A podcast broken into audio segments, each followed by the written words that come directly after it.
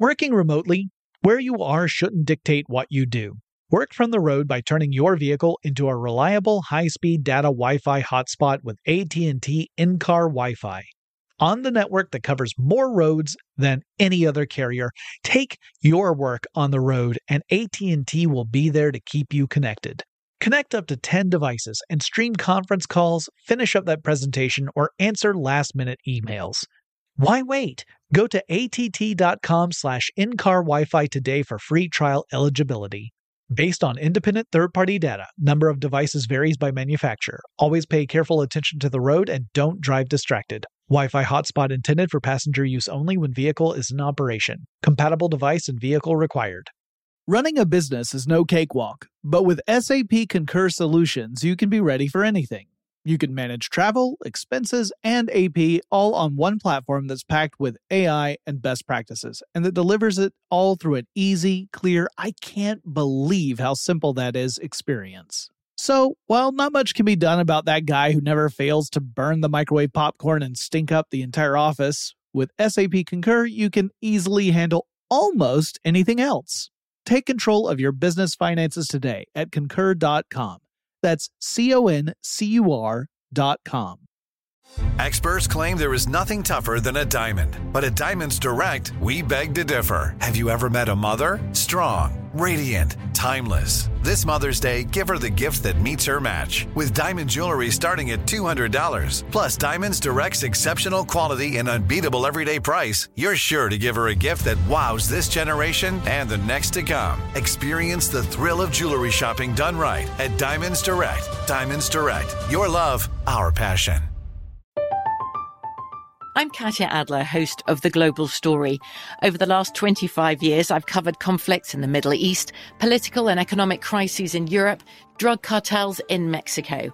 Now I'm covering the stories behind the news all over the world in conversation with those who break it.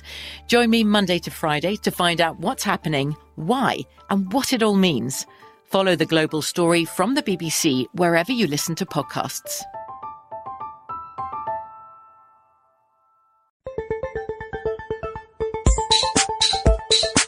Get in touch with technology with Tech Stuff from how stuff works dot com. Hey there, everyone, and welcome to Tech Stuff. I'm Jonathan Strickland. And I'm Lauren Volkelbaum. And today we want to talk about a uh, science fiction-y kind of thing. This is not our our promised Independence Day extravaganza. It seems that people are really into the idea of us kind of taking a movie and just deconstructing all the technical uh, issues that we have with it. But we just want to talk about something else, some science fiction-y kind of uh, technology that uh, maybe is not so practical. That's plasma weapons. Right. And uh, this is partially because I am still really bitter that I cannot end conversations that I don't like having by sticking a plasma grenade on someone's face and running away giggling. Is it a spider? Get it off. No, it's not a spider. It's glowing blue. Is it a blue spider? Get it off. It's for my red versus blue fans out there. Um, yeah, so plasma weapons, it is one of those staples in science fiction. But before we kind of talk about what plasma weapons are, it helps for us to actually think about what plasma is. Yes, here in uh, the, the, the reality world yeah. that we live in. Yeah, the place where you and I spend all our time. Well, well most of our time. Yeah, a little eh, bit of yeah. About half and half of our time. Sure. Okay. In in this world, plasma is one of the four phases of matter, the others being solid, liquid, and gas. And in fact, plasma is the most plentiful of all these stages of matter. Just not here on Earth. No, um, not not so much. But when you look at things like stars, which are many, many, many times larger than Earth, that's what those are made out of. That's that's all plasma. Yeah. yeah. So it's ionized gas. Now, that doesn't necessarily mean anything to you if you haven't had a science course in a really long time, or maybe you just haven't gotten to that one yet, uh, since we have listeners of all ages out there. Yes. So an ionized gas means that those atoms that are in the gas are uh, made up of neutral particles. Uh, then you have ions, which are atoms that have either gained or lost electrons. In the case of plasma, we're talking about losing electrons. And then you've got electrons zipping around. So the ions are positively charged. The electrons are negatively charged. Um, and it's all moving around in this high energy gas That also means that electricity can actually flow through plasma. Plasma itself is a conductor. Yes. Uh, they're also affected by magnetic fields. Yeah, because whenever you have charges, then that means that it can respond to some sort of magnetic field. We've talked many, many times about the relationship between electric and magnetic fields. Uh, this is the case with plasma. So if you have a plasma and you have a strong magnetic field, you can actually guide that plasma in a way or, uh, or, or immobilize it or compress it, which is really important in some of the applications. But we'll talk about the applications in a, in just a minute. So plasma, stars make it through huge amounts of heat. I mean, you, you have to, pressure. you have to really take, uh, gas and add energy to it to turn gas into a plasma. And that right? energy doesn't have to be heat. Uh, you know, for example, uh, fluorescent bulbs have, have plasma in them. Right. And they are obviously not that hot. Right. It's so, certainly not as hot as the surface of the sun. Or an, even an incandescent bulb. Right. So how do we make plasma? So it does require that we add energy. Uh, and like you said, it doesn't have to be heat. It can be in the form of electricity, which is what we see with fluorescent light bulbs. It's also what we see with things like plasma torches. And we'll explain more about how those work in a little bit. But um I want to read this out because I got a little silly when I was writing my notes. Lauren's I, already I enjoyed giggling. I enjoyed this note, yes. And I don't know what was in my coffee when I started writing this one, but uh what I specifically wrote in my notes was, you make plasma by adding energy to a gas until electrons strip free of the atoms in the gas, and you've got ions and electrons having a subatomic Janet Reno dance party. So that's all my for all my Saturday Night Live friends out there who watched in the nineties like I did. Yes, um, yeah, it's it, it's basically just the, the the nuclei of these atoms and and the electrons all going wee. Yeah, especially if it's something like hydrogen, because then all you have are protons, which are positively charged subatomic particles, and electrons, which are the negatively charged subatomic particles, zipping around.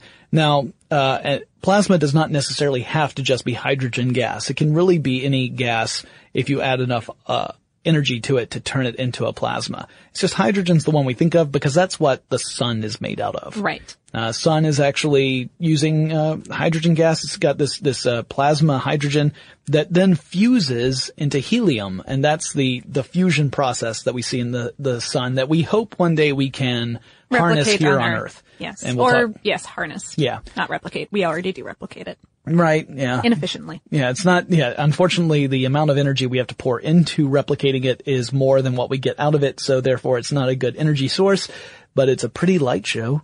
Uh, we are hoping that we can make that an energy source, and if you've listened to our fusion episode, you know what we're talking about. We'll, we'll cover it a little bit more in a, in a second too.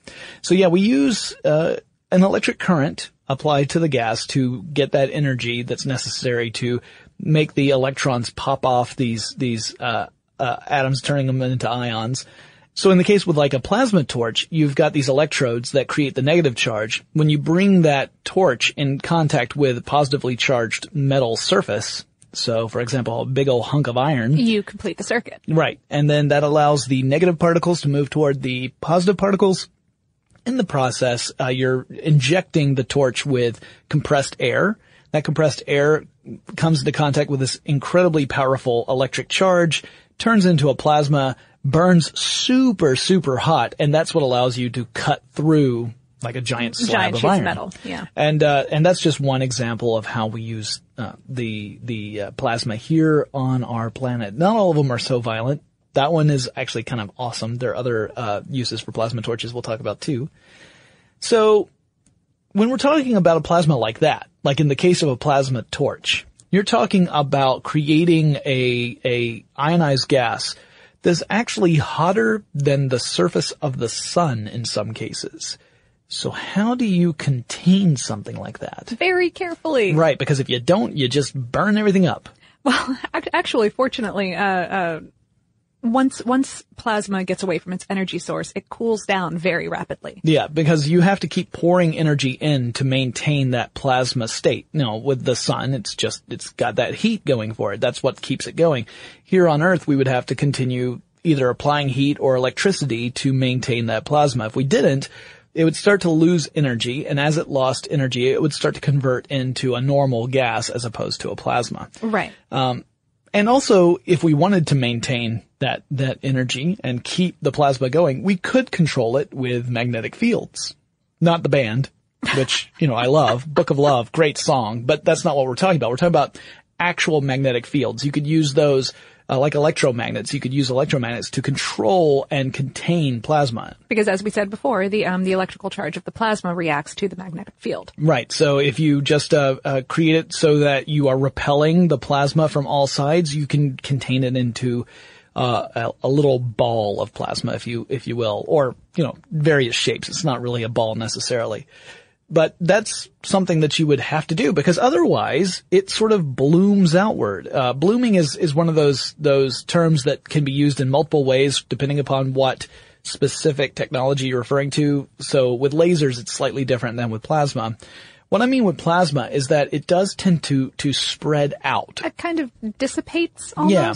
So let's say that you, you decide that you're going to hop into the shower, take a nice hot shower, and in the process you're generating a lot of steam. That steam will just essentially go everywhere to fill up the volume of the room you are in, assuming that the room you are in is not palatial and that the steam can eventually cool down enough to condense into water.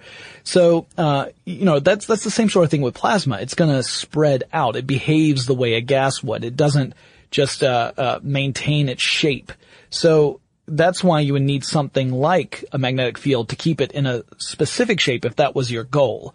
Uh, and again, if it were spreading out, then that would also mean it'd be losing energy fairly rapidly and cooling down. Doesn't necessarily mean that um, you want to stand too close to a plasma torch as it's going off, but it does no. mean that it's not going to, you know, when we talk about something that can burn hotter than the surface of the sun, we don't mean that if you turn it on, it immediately starts to burn a hole straight down through the straight earth. Straight through the earth. Yeah. No, no. A couple feet away, it's gonna, gonna cool down enough that it's nothing. Yeah, yeah. And at least not enough for it to cause a massive problem, uh, like a structural integrity problem. Uh, that being said, if you do have a plasma furnace, you have to have lots of cooling mechanisms in place to keep that operational if you're going to maintain a plasma burn. Sure. And um, we'll talk about that in a second. I like that we keep on hinting the stuff we're going to talk about. Yes, teasers. We're actually kind of getting into it right now, so don't worry. It's not like we're we're holding off that far.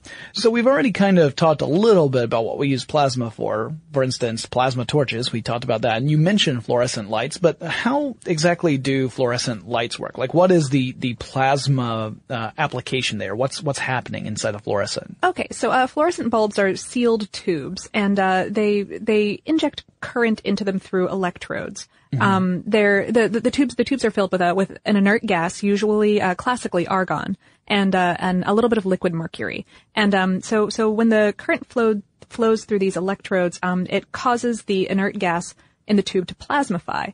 Um, And I'm not sure if that's a real word. Yes, it is. Excellent. It cool. is. It is right now, anyway.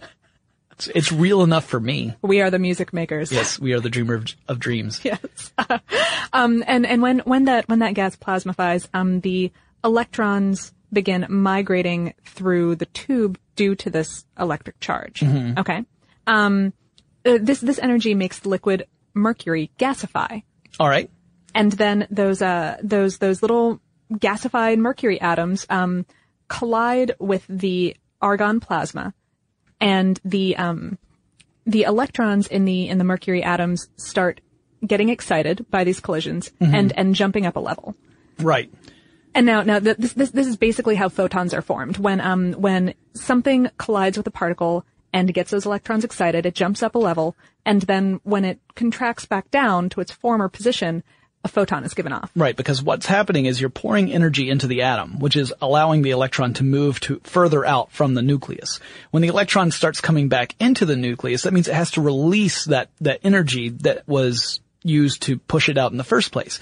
That release tends to be in the form of a photon, so a light particle. Now, in the case with mercury, most of those light particles are actually ultraviolet. Correct. Um, which, which is invisible to the human eye. So it wouldn't be a very useful light bulb if that's all it did. I mean, apart from, you know, maybe you wanted to have a wicked black light kind of thing going on. Oh, right. And that is how black lights work. Um, yeah. but, uh, but the, the inside of most fluorescent bulbs that are not black lights are covered with, um, with a powdered phosphor coating.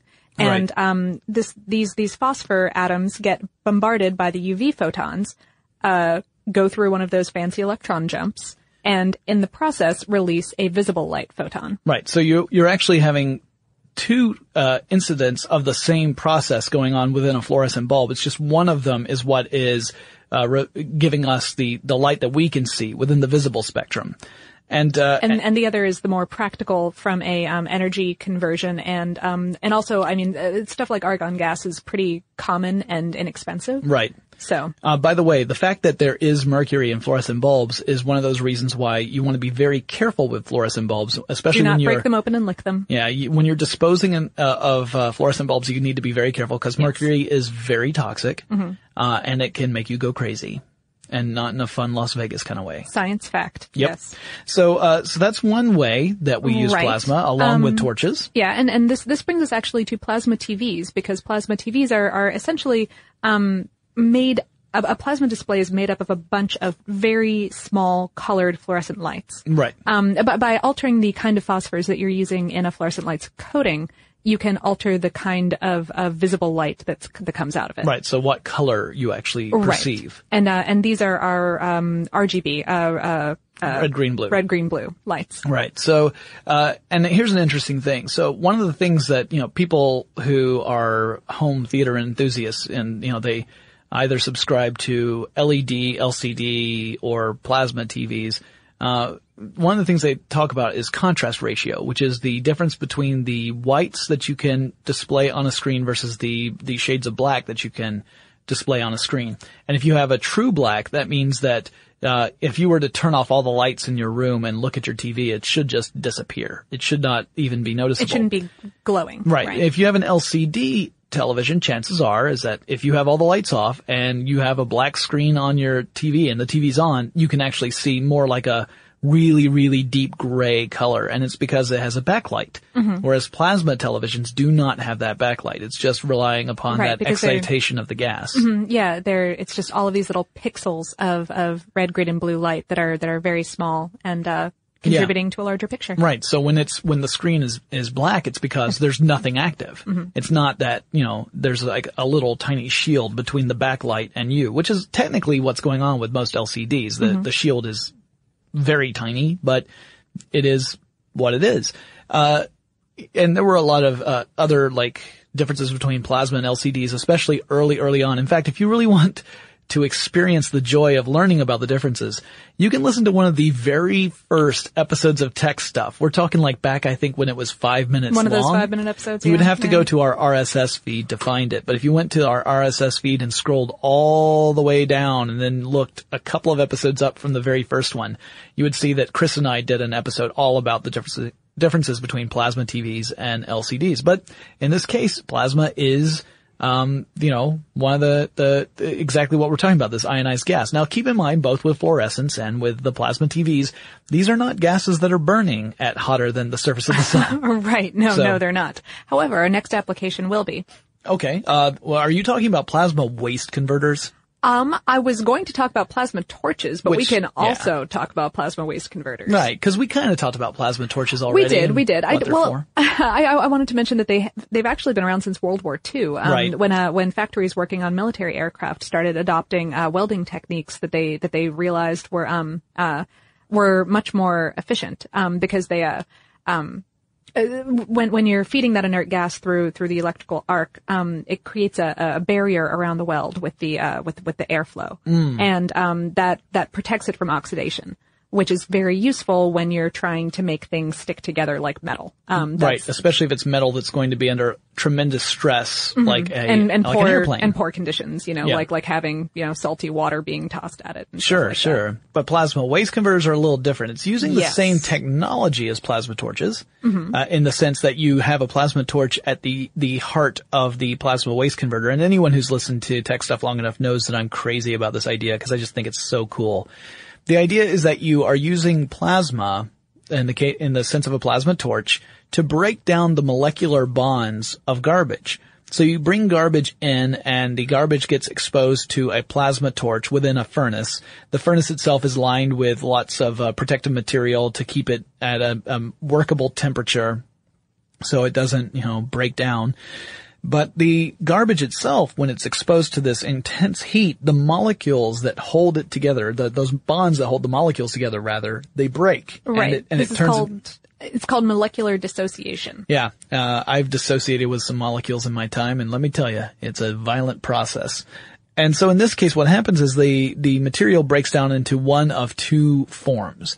either if it's carbon-based, it, it then turns into gas, or if it is not carbon-based, if it's not organic, it then melts down into slag. And usually before you would even go through this process, you would actually sort through this garbage, you know, take out anything that's metal that you could recycle, that kind of stuff. And so what you, what you're left with is a gas that if you treat it chemically, you could actually make a synthetic fuel out of it. Which, um, which is one of those promising, um, future fuels that people talk about sometimes. Right. And it's not that this is a fuel that would, it's not that we would create enough of this to make it our primary source of fuel, but, but it could help offset some of our gasoline usage. Yeah. And, or even if you just had it on site, if you had energy production on site along with a plasma waste converter, then you could actually generate fuel electricity. Fuel your converter with, mm-hmm. Yeah. You could fuel the converter. And if you made enough electricity from the fuel, it all depends on what the garbage is made out of. But if you made enough, you could even Uh, feed electricity back into, into the power the grid. grid. Yeah. So, uh, but then the other stuff, the slag, just melts off, and it, if you let it cool by air, it becomes, uh, uh, this rocky substance that looks like volcanic glass. And you can use that in construction materials. If you cool it with compressed air, it turns into what's called rock wool, which is a very, uh, uh, effective insulator. Uh, if you cool it by water, it turns into this little pebbly kind of substance that you can use for multiple purposes. It's just a neat idea, and it's uh, you know it it comes at several different problems all at once. Energy production, although on a very small scale. Again, it's not like this is going to. It's not like it's going to be Mister Fusion, right? It's not going right, to power no, your car. No. Um, but energy production, as well as getting rid of garbage in a way that it, it would mean that we turn our garbage into fuel sources, and eventually we could even, if if the if the facilities were large enough, Uh, get rid of landfills. We would eventually mine the landfills for mm-hmm. fuel, plus take in all incoming garbage. Now, and this is in a relatively clean way, by the way, because it doesn't use oxidation right. in the burning process. Yeah, you're not you're not actually burning stuff. Yeah, you're it's just, not a burning. You're it's... applying so much energy that it just breaks it down. Yeah. So yeah, it, it's different from burning garbage and then releasing toxins into the air. Keeping in mind that the gases that you are getting from this process would be pretty toxic in some cases, but that's why sure. you have to have the chemical scrubbing uh mm-hmm. part where you use uh a special chem- you cool the gas down in several in several steps, and once it's cool enough, you then combine it with other gases that will allow the useful stuff to pass through and become synthetic fuel, and the other stuff, the toxic stuff, would bind with other agents to become essentially inert material that you could then dispose of safely. At least that's the ideal.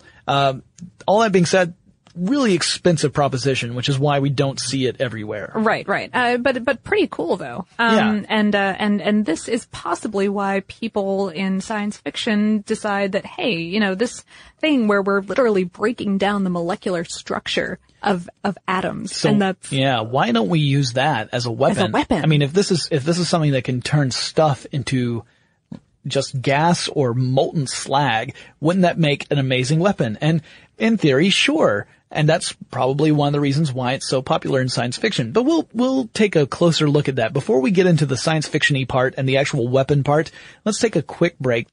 Running a business is no cakewalk. There is a ton to keep track of. Employees to keep happy, spending to control, travel to plan, and on top of it all, nobody knows exactly what the future holds. Your finance team always has to be ready to change. But with S A P Concur Solutions, you can be ready for anything. You can manage travel, expenses, and A P all on one platform that's packed with A I and best practices, and that delivers it all through an easy, clear, I can't believe how simple that is, experience. And you can finally say goodbye to the costly mistakes and risks that come from manual work and spreadsheets. So, while not much can be done about that guy who never fails to burn the microwave popcorn and stink up the entire office, with S A P Concur, you can easily handle almost anything else. Take control of your business finances today at concur dot com. That's C O N C U R dot com. Working remotely, where you are shouldn't dictate what you do. Work from the road by turning your vehicle into a reliable high-speed data Wi-Fi hotspot with A T and T in-car Wi-Fi. On the network that covers more roads than any other carrier, take your work on the road and A T and T will be there to keep you connected. Connect up to ten devices and stream conference calls, finish up that presentation, or answer last-minute emails. Why wait? Go to A T T dot com slash in-car Wi-Fi today for free trial eligibility. Based on independent third-party data, number of devices varies by manufacturer. Always pay careful attention to the road and don't drive distracted. Wi-Fi hotspot intended for passenger use only when vehicle is in operation. Compatible device and vehicle required. I'm Katia Adler, host of The Global Story. Over the last twenty-five years, I've covered conflicts in the Middle East, political and economic crises in Europe, drug cartels in Mexico. Now I'm covering the stories behind the news all over the world in conversation with those who break it. Join me Monday to Friday to find out what's happening, why, and what it all means. Follow The Global Story from the B B C wherever you listen to podcasts. Xfinity has free premium networks for everyone this month, no matter what kind of entertainment you love. Addicted to true crime? Catch killer cases and more spine-tingling shows on A and E Crime Central. Crave adventure? Explore Asian action movies on Hayah. Searching for something extreme? Check out skating, snowboarding, and more on Fuel T V Plus, the global home of action sports. And find crowd-pleasing bops on iHeartRadio's Hit Nation playlist. There's new free shows and movies to love every week. Say free this week in your Xfinity voice remote. All right, so we touched on it, why you would want a plasma weapon, because plasma is the stuff of stars. And if you were able to wield that in a weaponized way, you would be the biggest, baddest monster in the universe. You were looking at me to see how I was going to end that, weren't you? I was. Because you were thinking, like, there are a lot of words that he could use to end that phrase, and some of them would require a beep, but I was good. You were. So yeah, it's it's this idea of transmitting huge amounts of thermal energy or heat. So if you think of our traditional guns, the stuff that we have right now today, most of those guns are weapons that transfer kinetic energy. The mm-hmm. idea that I fire a projectile at a target, that projectile transmits kinetic energy to the target, and that causes damage. Correct. Um Now, uh, you know, not all guns are that way. We've got some guns that use different methods, like, uh, you know, things that even use things like sonic waves. That's a little, a little sonic wave still kinetic, but then you could have uh, a weaponized laser that would be sort of a thermal weapon. More burning. Yeah, yeah. More burning. That's true. So the idea, I think, is that a plasma weapon would be uh something that would cause damage to your target through massive amounts of heat, kind of the way we were talking about with the plasma torches. And massive amounts of damage. Yeah, yeah, yeah. So it wouldn't just be like it lights up very pretty, although that's kind of the effect we get with science fiction. So yeah, why are, why do we see them in so many different uh implementations in science fiction? I really do think it is because they look cool. Yeah, they look cool, and they make bloop noises or whatever, or brown noises, you know. It's not pew-pew laser. It's different no. from pew-pew laser. But, uh, for example, you know, we've mentioned this before. Lauren and I both are fans of the Halo franchise. Yes. And in Halo, the, uh, the, the alien bad guys. The Covenant. Tend, they yeah. tend to use, uh, plasma weapons. I think, in fact, all of their, uh, uh according to the Halo wiki anyway. Yeah. Um, uh, not, not all of the weapons. They're, the, the Needler's the one kind of weapon under contention, but everything else that the Covenant uses is, um, is a, a plasma, plasma technology. Weapon. Yeah, cause they talk yeah. about plasma rifles. They talk about, uh, plasma pistols. If plasma you want grenades. Yeah, if you want to noob combo somebody, you got to have a plasma pistol and then a uh, human pistol, mm-hmm. and then you charge the plasma pistol up. It's really good for for taking shields down. Yeah, and, and that's that's the real purpose of it in the game, right? Mm-hmm. Some weapons are very good at doing particular things, like the kinetic weapons are good at hurting people once their shields are down, but they're not so good at taking down shields, whereas the plasma weapons are really good at taking the shields down. And if you're me, they you could shoot somebody a billion times with a plasma weapon and they never seem to die, whereas I can take a hit and a half and I'm done. Right, sure. It's also that I'm really bad at Halo. Let's be fair. I'm, I'm probably not hitting them at all. I think I'm hitting them, but in reality, I'm just kind of spinning around, pointing my gun in the air and going, ah! How, within within the Halo universe, uh, by the way, and, and I, I found this interesting just because I'm such a Halo nerd, um, uh, supposedly humanity had tried to create a plasma tank at some point, um, because, you know, because we were in this hypothetical future using, um, using plasma for garbage disposal and stuff like mm-hmm, that. And, mm-hmm. uh, but the, it never came to fruition. Right. And whereas and, the, the Covenant certainly did. Because the, the yes. Wraith, as I recall, does fire, yeah. uh, giant blobs of plasma. And the interesting thing is that in the, within the Halo universe, the, these plasma projectiles behave in a very particular way. They, they, they seem to go straight out from the weapon. They don't they don't bend to gravity in any way. They do not. Um, so it's almost more like a laser in that sense. It's like an energy weapon in that sense, but it's an energy weapon where it is a cohesive blob and, of and, stuff. And a very slow, cohesive blob compared to, for example, the airspeed of a, of a swallow. No, no, the airspeed of a bullet. Um, or uh, right, yeah, yeah. The, the the physical projectiles, like if you're using a pistol, it's not like you can track the motion of the bullet in Halo, right? You mm-hmm. just you see whether or not you hit something well, you can, by you the can, reaction. You can see a sniper trail, but um, yeah, yeah, you can see a trail, but you can't see the bullet itself. Sure. You know, mm-hmm. you see the evidence of where the bullet was. Whereas with the plasma weapon, you can actually track the projectile as it fires across the, it the, across the, yeah, board. the field yeah. of battle. Um, so, uh, and, uh, uh, also I wanted to mention that Star Trek, a, a lot of, um, a lot of the plasma cannons, bombs, bullets, torpedoes, beams, um, uh, some forms of phasers are, are also supposedly plasma based. Interesting.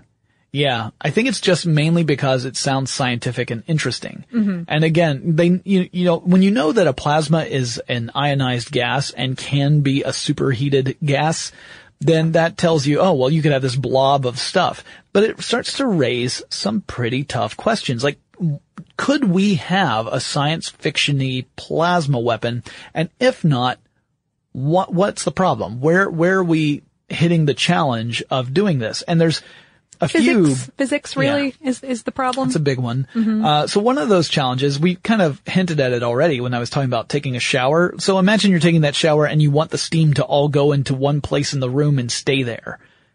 Really hard. How do you do that? Yeah. Um, yeah, it's, it, it, some people have pointed out, like, think about if you had a gun that could fire steam. Sure, if you were just right there, right where the barrel of the gun is ended and. If you've ever gotten a steam burn, it's, it's bad. Yeah, it's bad. You know, if you're at point blank range for a steam gun, that would be bad business. It would hurt mm-hmm. a lot. So same thing with like a plasma torch, except it wouldn't hurt so much as you would start to dissociate. um, but, uh, uh. But if you get more than a few feet away. Yeah, if you give it more than a few feet away, it all disperses. It, it has this blooming problem again that it just starts to, the, the, there's nothing holding the plasma into a shape like a projectile so that it could maintain some sort of coherence until it hit a target. So if I shoot a steam gun at Lauren and she's fifteen feet away, she's just gonna sit there and say like, nice smoke machine you got there, idiot. uh, whereas I'm thinking like, oh, shoot, I should have got the other weapon, like the crossbow or something. This is yeah. terrible. It was yeah. a, a poor choice. Yeah. You might get a little damp. Sure. So, so this is basically uh, uh Doctor Horrible's friend, Moist. I yeah. think that this is what yeah. his superpower does. Pretty much. Basically. So now, granted, with plasma, you're talking about a super high energy gas, and it's not that it would lose its energy instantaneously, but it would be, you know, it, it disperses pretty quickly. So uh another thing is that uh plasma tends to be less dense than atmosphere, especially if it's like a hydrogen gas. I mean, that's not, hydrogen's the lightest of all elements, right? So if you were to fire out a blob of hydrogen, the first thing it would do is float up into the atmosphere, assuming that you are firing it in an atmosphere and you're not in space. Okay. So if I, if I, if I'm shooting at you in our own real world Halo and I have a hydrogen-based plasma weapon, you're just going to see my projectile shoot straight oh, up uh as it's dispersing. So it's just getting, it's a blob that's getting larger and grow and floating up. Meanwhile, you're just giggling and I'm still still shaking my head, unloading you. your sniper rifle at me. um, but luckily, uh, I serpentine. So anyway, the the this is a, a problem. You would have to have a super dense plasma so that it would not just float straight up. But that means that it would behave according to the rules of gravity. So just like an actual projectile, if you fire a gun uh with a physical bullet and you have a, you know, you have plenty of space, that that bullet will hit the ground. If there's nothing to interrupt its flight, it's going to hit the ground in the same amount of time, by the way, as it would take you to drop the bullet from the height of the gun. So if huh. I dropped if I dropped a bullet straight down uh and I had a gun that is parallel to the ground, right? It's not pointed up in any way. It's not arcing. Uh and and I fire the gun and I drop the bullet at the same time. Both bullets will hit the ground at the same time. It's just the bullet that's fired from the gun will hit the ground really far away. Physics. But, but that's because gravity's behaving. Gravity. Yeah. So gravity oh, would would also uh, affect plasma because you would have to have it super dense enough so it doesn't flow in the air. Yeah, but that means that it'll that's pull super it dense, down. It'll pull it down. Yeah. yeah. So uh there's that issue. And then how do you keep the plasma together? How do you keep it so that it's a projectile? The only way I can think of is that you use some sort of traveling magnetic field that keeps it in that shape. So you would have to have something that could create a magnetic field around your plasma and travel with the plasma projectile until it gets to its target. We don't really have anything that can do that. And if we did, I'm not sure that a plasma weapon would necessarily be the most the interesting first thing that we would do with that. Yeah, we might be able to find other ways of weaponizing just that. The yeah. fact that we can make a traveling magnetic wave that we could control in so precise a manner as to maintain the shape of a plasma ball, you probably could weaponize that in a much more effective way. Uh, in in Halo, the uh, the plasma sword is uh is, is said to be controlled by by magnetic field generators, right? That hold right. the blades of of ionized gas in that shape. Some people have theorized that a lightsaber is in fact some sort of plasma sword, um, whereas I just say what Lucas said, that it's a magic sword. So with magic, you don't have to have a scientific explanation. You don't. Nope, it's just magic. Running a business is no cakewalk. There is a ton to keep track of. Employees to keep happy, spending to control, travel to plan, and on top of it all, nobody knows exactly what the future holds. Your finance team always has to be ready to change. But with S A P Concur Solutions, you can be ready for anything. You can manage travel, expenses, and A P all on one platform that's packed with A I and best practices. And that delivers it all through an easy, clear, I can't believe how simple that is, experience. And you can finally say goodbye to the costly mistakes and risks that come from manual work and spreadsheets. So, while not much can be done about that guy who never fails to burn the microwave popcorn and stink up the entire office, with S A P Concur, you can easily handle almost anything else. Take control of your business finances today at concur dot com. That's C O N C U R dot com. Working remotely, where you are shouldn't dictate what you do. Work from the road by turning your vehicle into a reliable high-speed data Wi-Fi hotspot with A T and T in-car Wi-Fi. On the network that covers more roads than any other carrier, take your work on the road and A T and T will be there to keep you connected. Connect up to ten devices and stream conference calls, finish up that presentation, or answer last-minute emails. Why wait? Go to att.com slash in-car Wi-Fi today for free trial eligibility. Based on independent third-party data, number of devices varies by manufacturer. Always pay careful attention to the road and don't drive distracted. Wi-Fi hotspot intended for passenger use only when vehicle is in operation. Compatible device and vehicle required. I'm Katia Adler, host of The Global Story. Over the last twenty-five years, I've covered conflicts in the Middle East, political and economic crises in Europe, drug cartels in Mexico. Now I'm covering the stories behind the news all over the world in conversation with those who break it. Join me Monday to Friday to find out what's happening, why, and what it all means. Follow The Global Story from the B B C wherever you listen to podcasts. Xfinity has free premium networks for everyone this month, no matter what kind of entertainment you love. Addicted to true crime? Catch killer cases and more spine-tingling shows on A and E Crime Central. Crave adventure? Explore Asian action movies on Hayah. Searching for something extreme? Check out skating, snowboarding, and more on Fuel T V Plus, the global home of action sports. And find crowd-pleasing bops on iHeartRadio's Hit Nation playlist. There's new free shows and movies to love every week. Say free this week in your Xfinity voice remote. But anyway, so yeah, you'd have to find some way of keeping that together. That's challenge number one. So we are nowhere near the point where we would be able to generate a plasma of the sufficient density and then keep it in the right shape and have it act as a projectile. We just don't have that here. So that's the first challenge. Second challenge, propelling the plasma. How do you get it to go out of the gun toward your target and maintain any sort of speed? Um, I don't know. Uh, maybe again, another magnetic field possibly. You could use a, a, a very strong magnetic field to, to repel the plasma toward your target. Doesn't seem like it would be terribly accurate. It's almost like just shoving someone. And also, also still not, I mean, if you can, if you can really direct that sort of magnetic field, you get back into the territory of why aren't why we just... Why not just weaponizing that? Yeah. Yeah. Or you, if you're talking about a plasma where you are generating the plasma by pr- pushing compressed air past electrodes as opposed to already having generated plasma and then firing that. If you're making the plasma on site, like you would with a plasma torch, then uh I guess you could have it be kind of like a plasma flamethrower. that's as close, or maybe it's doing the, a quick puff or a vortex of mm-hmm. air. You, have you ever seen those air cannon, the kind that have the elastic back? Yeah, you pop them and... And then you, you know... I don't you know, see, I leaned back from the microphone to visually display that for all of our listeners. I that appreciate really, that because mm-hmm. it told me that you actually understand what it is. You immediately knew what I was talking about because you were making the universal gesture of this jerk is about to hit me with an air cannon. Um, if you guys don't know what I'm talking about, they're these air cannons. They're sold as novelties. You can find them all over the place. I think ThinkGeek has them. Mm-hmm. But you can use them to fire a puff of air at a person all the way across a room, and that air will maintain its shape by creating this vortex, this swirling uh, uh motion of air that allows it to kind of be a projectile over decent distances. It does mm-hmm. eventually disperse. It's not sure. like it's going to maintain that indefinitely. But you, maybe your plasma weapon would create a vortex similar to that and be able to uh be a, propelled through a quick puff. Uh, but, you know, it's still kind of an issue there. That's, how do you do that? If, if, if you were able to generate enough kinetic energy through, uh, the magnetic field, like you said, why not just make a mag, a kinetic weapon rather than a plasma weapon?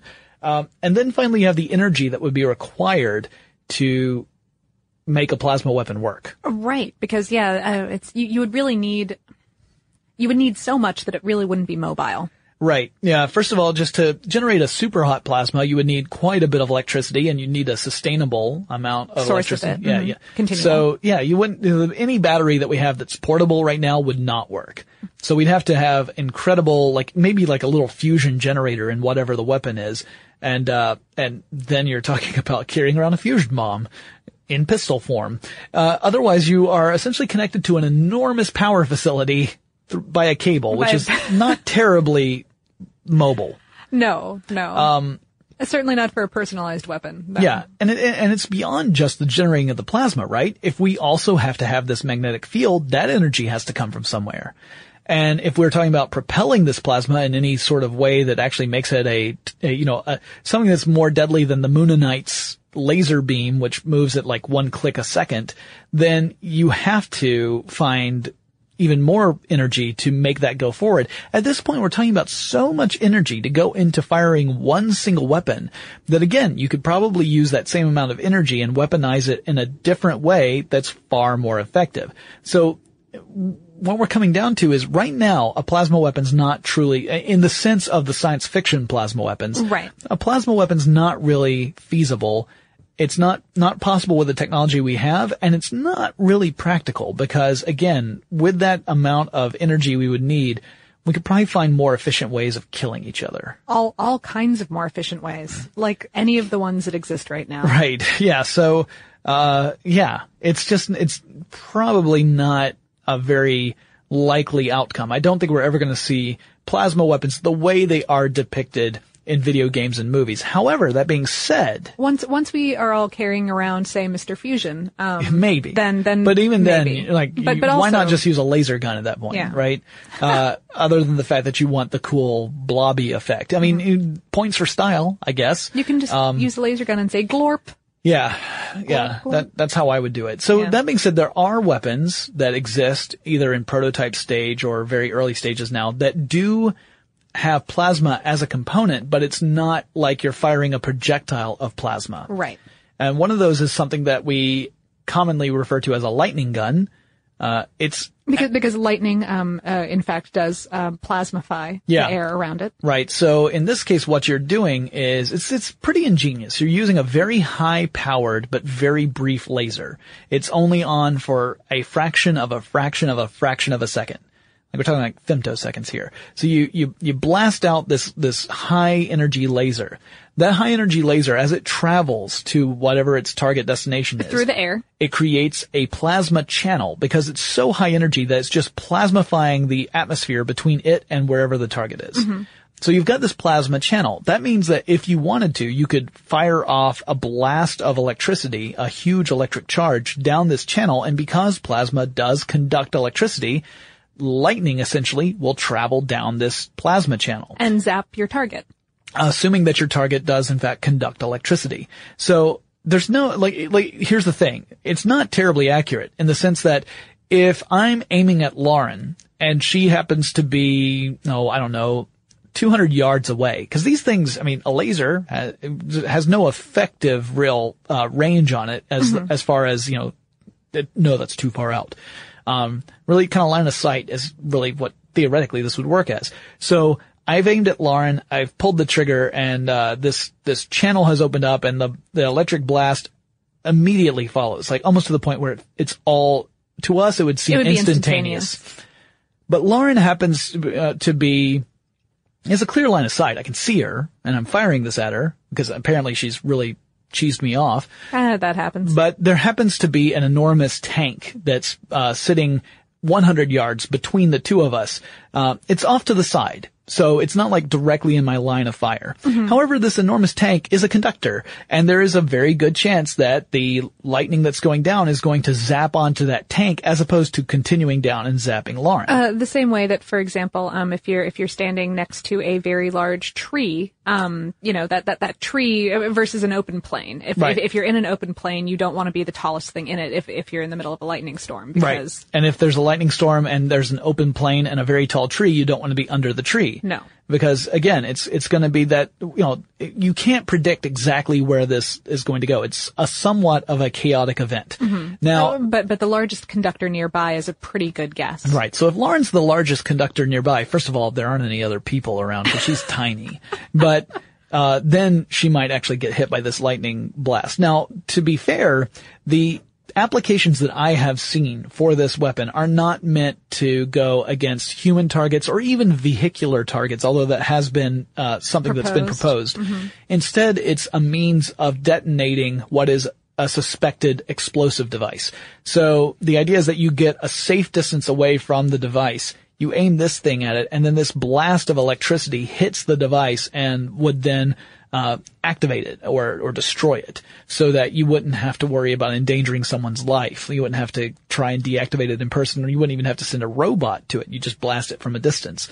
So uh, that's the the proposed use of it. It's really kind of, again, not, as far as I can tell, it's not something that's widely deployed. It's still very much in that sort of testing stage, yeah. Testing and and waiting for uh for money kind of thing. Sure. Where it may even be perfectly viable. It's just that you have to get to the point where it funds and then it actually gets into the hands of the people who want to use it.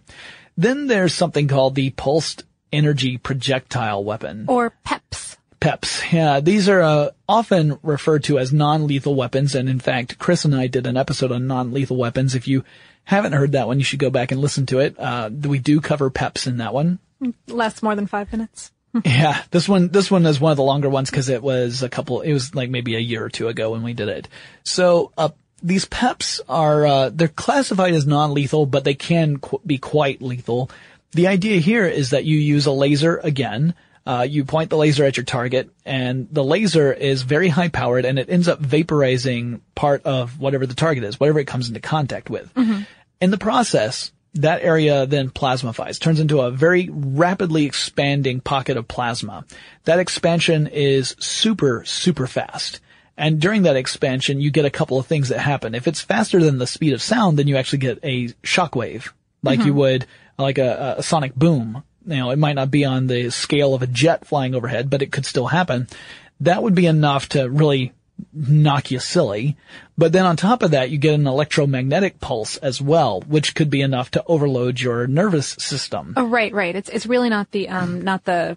heat of the plasma that that you're worrying about in this case. It's the sensory overload. Yeah, so you would essentially end up feeling a massive amount of pain and possibly be paralyzed for a, a certain, certain amount of time. Of time. Mm-hmm. Yeah, so it's it's meant to incapacitate the target, and in fact has been referenced as being a weapon that would be used in something like riot control. Sure. So kind of terrifying. Uh, you know. Yeah, yeah. I mean, I mean, a, a for real set your phasers to stun kind of kind of weapon right. is really nifty in Star Trek when everyone is a good guy, um, and they're only using it on bad guys. Right. But here in the real world is a little bit, a little bit, that, especially since, since it, it is said to cause tremendous pain. Yeah, it's not like it's something that just you don't just you, fall down. Yeah, you don't just don't just go oh, you know, like it's more like yow, and then you can't do anything. Yeah. Um. So yeah, it's.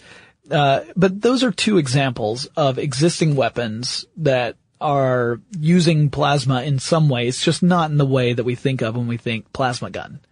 So, you know, it's not that plasma is completely useless in the in the weapons field. It's just that it's not directly used as a projectile the way we think of when we play Halo. There is, um, I, I did read about, about something called a plasma shield. Have you heard about this one? Mm, no. Um, uh, it's, it's a device that's using, um, a, a dynamic pulse detonation. Mm-hmm. And, um, and it's basically, um, a short but intense laser pulse creates a ball of plasma. And then a second laser pulse generates a, a shockwave, the way that we were talking about a moment ago mm-hmm. with the P E Ps, um, w- creates a shockwave within the plasma that generates a flashbang.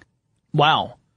That would, sounds like that would be terrifying. Yes. Yeah, and loud. And, and very loud, yeah. yeah. And, and, and that this, this also, you know, being, being more defensive than offensive. Yeah, it's meant to disorient. It's Correct. meant to disorient and to distract and to allow, uh, your other forces to either withdraw or to engage in a way that the, Uh, opposing forces cannot anticipate because they're currently dealing with the fact that their ears don't work anymore.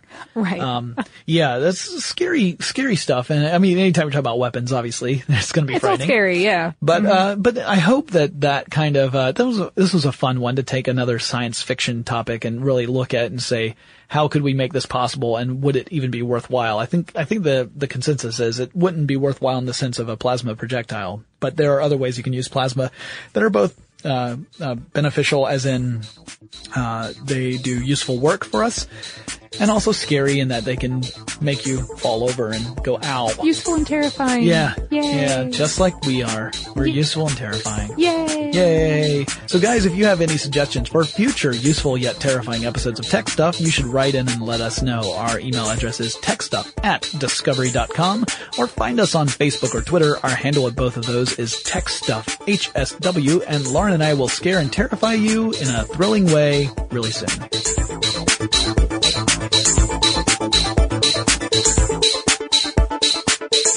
For more on this and thousands of other topics, visit how stuff works dot com.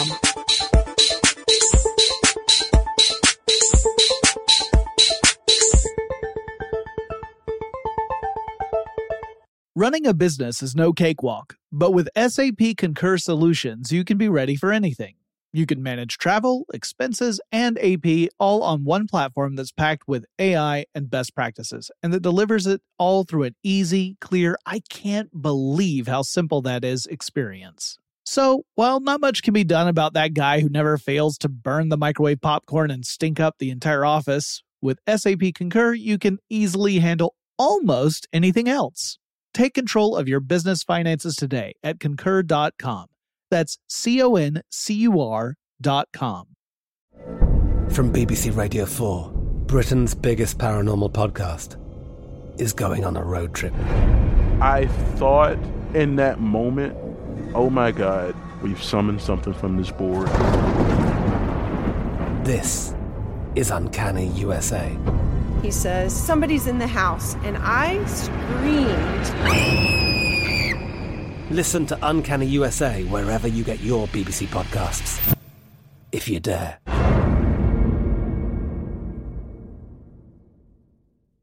Xfinity has free premium networks for everyone this month, no matter what kind of entertainment you love. Addicted to true crime? Catch killer cases and more spine-tingling shows on A and E Crime Central. Crave adventure? Explore Asian action movies on Hayah. Searching for something extreme? Check out skating, snowboarding, and more on Fuel T V Plus, the global home of action sports. And find crowd-pleasing bops on iHeartRadio's Hit Nation playlist. There's new free shows and movies to love every week. Say free this week in your Xfinity voice remote. Are you still searching for your perfect place to call home? Well, now is the time to buy at Fisher Homes. If you're looking to move in before the end of twenty twenty-four, May could be your last opportunity to start building your dream home and close before the year's end. If you're hoping to move in even sooner, Fisher Homes also has homes that are move-in ready and waiting for you, where you can start enjoying the benefits of homeownership even faster. Schedule your personal tour with a new home advisor today at fisher homes dot com and make this spring the season you find your your perfect home sweet home.